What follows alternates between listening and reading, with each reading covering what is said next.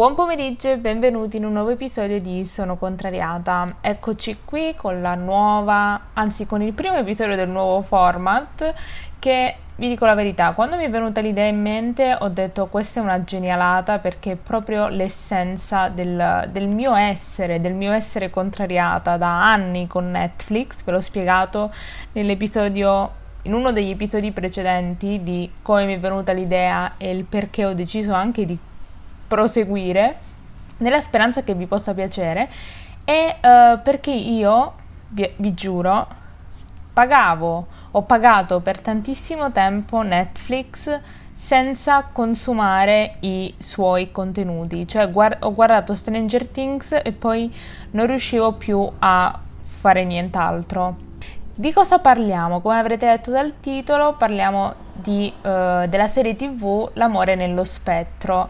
Io non sapevo esattamente di cosa stessimo parlando, quindi uh, ho scelto questa serie TV soltanto perché era tra uh, le nuove uscite o i top della settimana su Netflix, quindi non prendetevela con me. Però ho detto tanto una vale l'altra perché non avrei guardato niente di tutto ciò, quindi ho detto vabbè.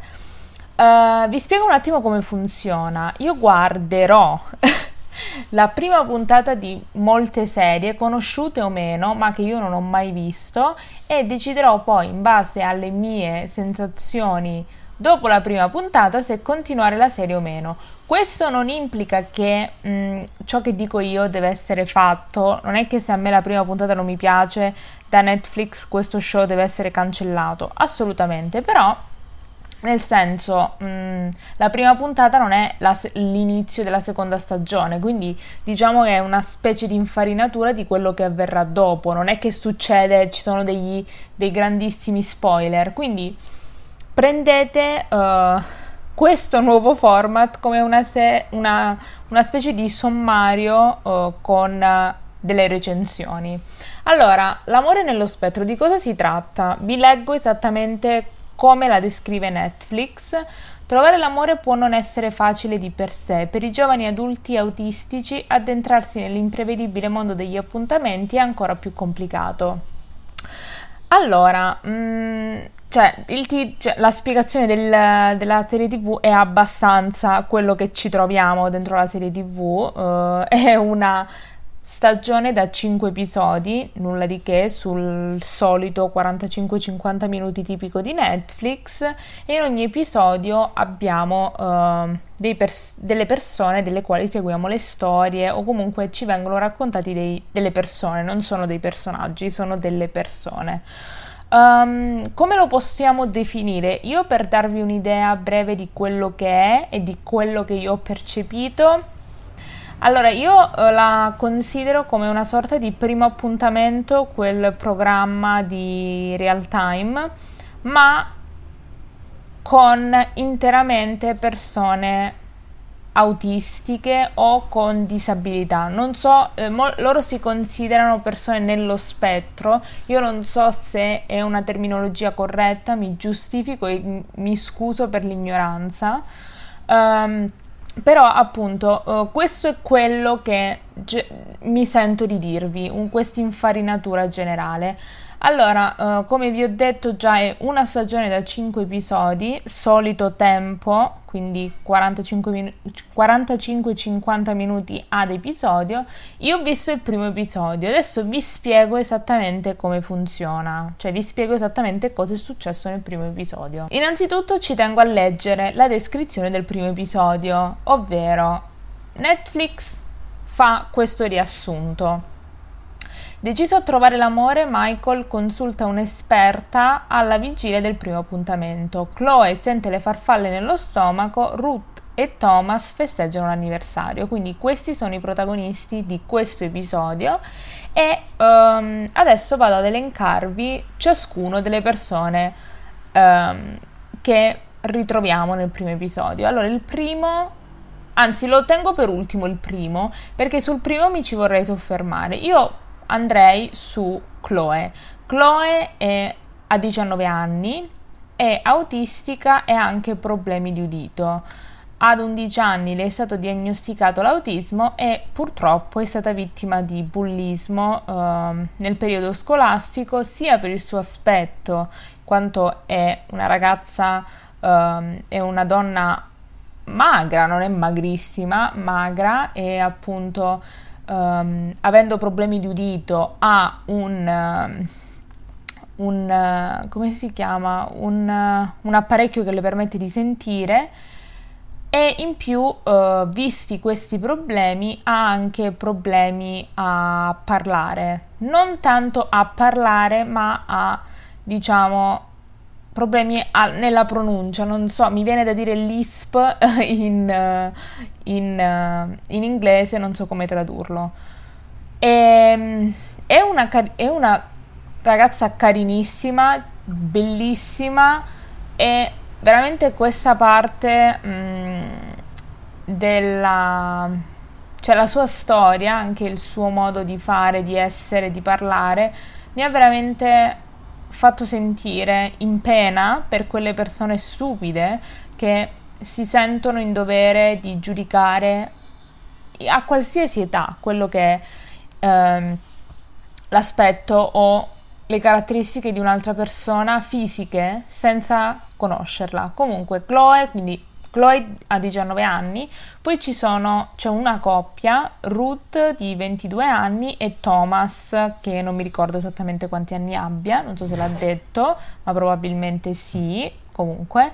Um, stanno insieme da 4 anni, abitano insieme da un anno, eh, lui eh, guida gli autobus, lei non lo so uh, vivono appunto insieme uh, in una casa mh, mm, piena di roba, cioè piena di roba, e, e sono entrambi autistici. Ma comunque questa Ruth e Thomas sono la parte più carina perché non devono trovare l'amore, perché sono fidanzati da quattro anni e anzi L'anno, uh, un anno fa, quando sono andati poi a vivere insieme, è stato perché uh, Thomas le ha, uh, le ha, chiesto di sposarlo, è stato veramente carino, hanno fatto vedere anche il video, è stato veramente molto molto carino. E infine abbiamo Michael. Michael ha 25 anni, ehm, ha la sindrome di Asperger, non so veramente se si pronunci così, sono veramente mm, a livelli di ignoranza che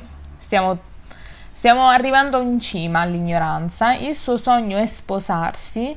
È ossessionato dall'idea dell'amore, infatti in camera tipo dei regali che vuole fare alla persona dei suoi sogni. Allora, mentre tutti gli altri, cioè fondamentalmente non voglio dire persone normali perché non è giusto, però nel senso si comportavano normalmente, cioè nel senso ok, magari qualcuno ha problemi di qui, problemi di lì, ma niente di esagerato, tutto molto tranquillo. Ma Michael non so se è una causa della sindrome che ha, però era, era molto strano, nel senso molto, non vorrei dire inquietante, però nel senso, non lo so, non lo so, non lo so. Um, comunque è ossessionato dall'idea di sposarsi, dall'idea di trovare l'amore, vuole trovare l'anima gemella e, um, e niente, ha un'idea in testa eh, di quello che vuole e non ce n'è. Praticamente ha, gli hanno chiesto qual è uh, la persona ideale per lui e lui ha detto che vuole una donna uh, matura, vuole una... Non, matura di età, matura matura, eh, che però non sia bellissima, ma che sia mediamente bella, che non sia un tomboy, lui le definisce così, non sono mie parole, e um, vuole una donna a cui piacciono a cui piaccia collezionare giocattoli, quindi giocattoli o comunque pupazzetti, non so cosa sia esattamente a che si riferiva. Comunque, sono, questi sono i personaggi uh, che, ci vengono, che ci vengono raccontati.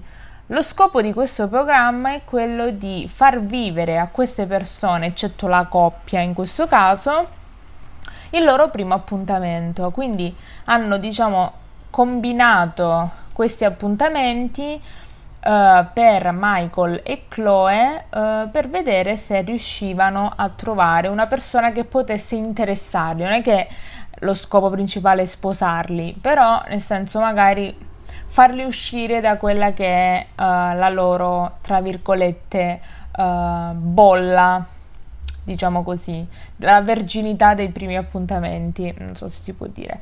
Um, ci hanno fatto vedere per primo l'appuntamento di Chloe. Chloe uh, incontra Marcus, anche lui autistico, uh, parlano un po' di chi sono eh? e Chloe dice che di essere bisessuale, che ha frequentato sia uomini che donne, non so esattamente in che senso, nel senso di online, non ho ben capito perché non l'hanno spiegato.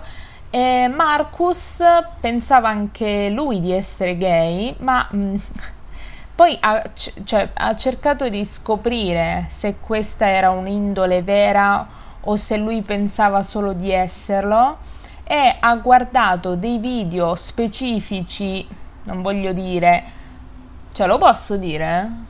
Non lo so, il mio podcast comunque ha uh, guardato dei video per adulti con uh, uomini, cioè di uomini, e uh, non avendo, non essendo stato stimolato da questi contenuti, ha capito che non gli piacciono gli uomini, ma gli piacciono le ragazze. Quindi, cioè, questo non so se effettivamente è un metodo valido, Marcus, non so, però fai tu, va benissimo. Um, comunque, finisce questo date, praticamente lei l'ha interrotto perché, mm, diciamo, gli ha, detto si era fatto tardi, ma si vede che non ce n'era. E um, dopo questo date lei ha detto ok, adesso ho capito di non essere cioè, più che essere bisessuale, mi piacciono di più le ragazze. Il punto è che questo, cioè, una volta arrivato a questo punto, io ho detto sì, vabbè, però, cioè, nel senso, non penso funzioni così, no? Non penso funzioni così. Però ho detto, boh, non lo so, amen, cioè, che devo fare? Comunque, sta di fatto che per provare questa teoria Um, la produzione ha fatto un secondo appuntamento per Chloe con una ragazza e um, si sono accordate per rivedersi. Poi non si sa come è andato a finire perché non hanno detto nient'altro, non è come primo appuntamento su real time che ti dicono anche il dopo. Però hanno, almeno siamo rimasti che uh, si sarebbero rincontrate il punto è che lei, entrambe erano molto felici, però non so effettivamente, cioè questa è la mia opinione, anzi la mia opinione la teniamo alla fine. Quindi questo è um, quello che è stato i due appuntamenti di Chloe, con un uomo e con una donna. Passiamo a um, Ruth e Thomas. Ruth e Thomas, essendo una coppia, non è che è stato proprio... Um, cioè, non è che è stato proprio. Non ho capito effettivamente perché ce li hanno messi in mezzo. Non perché non meritano, però, nel senso, essendo già una coppia, no, non ha. Cioè, non è. Da quattro anni poi, non è che è una coppia da cinque secondi. Non, secondo me, poteva anche essere evitata la loro storia perché non ha a che fare con quello che è in generale quello che è stato e quello che sarà poi il filo conduttore della serie o comunque della puntata. Però comunque hanno fatto vedere che hanno festeggiato il loro anniversario, sono andati a fare una cena carina, comunque boh, secondo me è molto inutile questa parte per quello che è il senso della, se- della miniserie e poi si conclude con Michael. Michael eh, che va a questa cena organizzata dal centro, di, eh, centro per autismo eh, della sua città, inizia a parlare con tante ragazze, con la prima no perché era troppo tomboy, con la seconda no perché non lo so, la terza non è che gli è andata non è che se l'è fatta andare bene, gli è andata bene perché effettivamente questa ragazza Amanda che è super super super carina, super dolce, um, aveva lo stesso hobby, cioè bingo, collezionava anche lei giocattoli quindi da quel momento in poi hanno deciso di andare a un altro appuntamento, però um,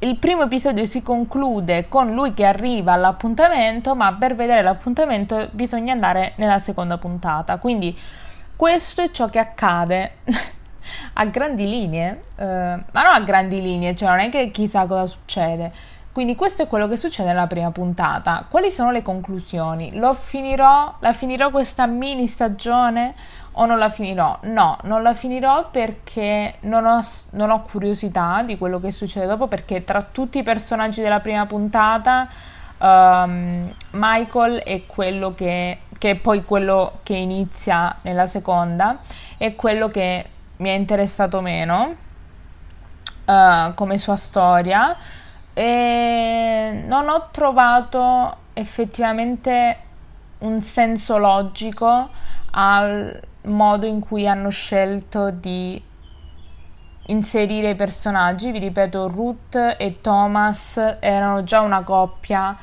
cioè non, non l'ho capito, cioè ho un'idea del perché per far vedere quelli che hanno difficoltà e quelli che sono in una relazione. Però comunque, cioè, nel senso, parla di addentrarsi nel mondo degli appuntamenti e poi mi trovo una coppia che è fidanzata e che si sta per sposare forse non è questo il modo per introdurli, cioè fai una cosa a parte. Um, ma comunque no, io non penso di continuare perché una serie tv, cioè questa è considerata una serie tv, io ho detto, cioè ho voluto um, non fare queste sorte di recensioni con un senso, perché figuratevi se io mai posso fare una cosa con un senso, però almeno che non fossero tutte fiction, tutte cose assurde, ma fosse un po' misto. Quindi sono andata sotto consiglio di Netflix e questa serie per me no, per me è veramente un no, perché non so quando io effettivamente la guarderei, cioè se io avessi tempo libero e volessi guardare una serie tv, guarderei questa? No, non la guarderei perché effettivamente mh, mm, non, tie- non tiene compagnia, cioè può essere, non è tanto informativa e quindi, boh, non lo so, non mi ha lasciato niente di che, quindi no, io non la consiglio, mi dispiace. E se dovessi dare un voto da 1 a 10, 4, 3, non vorrei dare 1. Cioè, secondo me l'intero già l'intento non era molto corretto, secondo me. Però non lo so, no, non mi è piaciuta, raga. Posso dire la verità, verità. Cioè, lo so che cioè, io avevo paura anche ad approcciare questa prima recensione perché non volevo, mm, non volevo che il fatto che io sia una persona molto difficile nelle serie TV venisse fuori come offensivo. E mi è capitato purtroppo di commentare questa. Um, che appunto ha a che fare con persone con disabilità e non vorrei mai risultare insensibile. Però secondo me non fa giustizia e non rende fede a quello che è il um, non è a quello che è l'idea o comunque l'intenzione della serie. Se nella prima puntata già scacchi così, Boh, meno male che solo, ce ne sono solo altre quattro puntate perché non so cosa ne poteva uscire.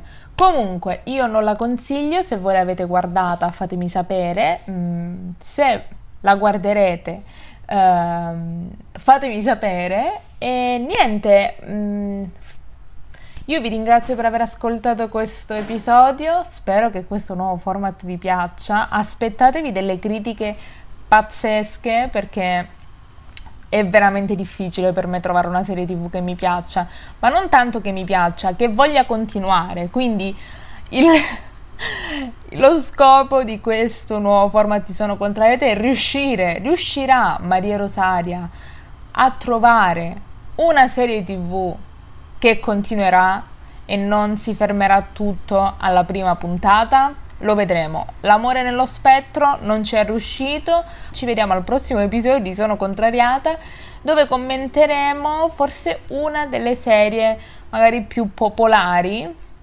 Vedremo, vedremo un po'. Se avete delle serie da consigliarmi, che volete che io recensisca, io non ho visto niente, cioè niente di tutto quello, tranne Stranger Things, ok?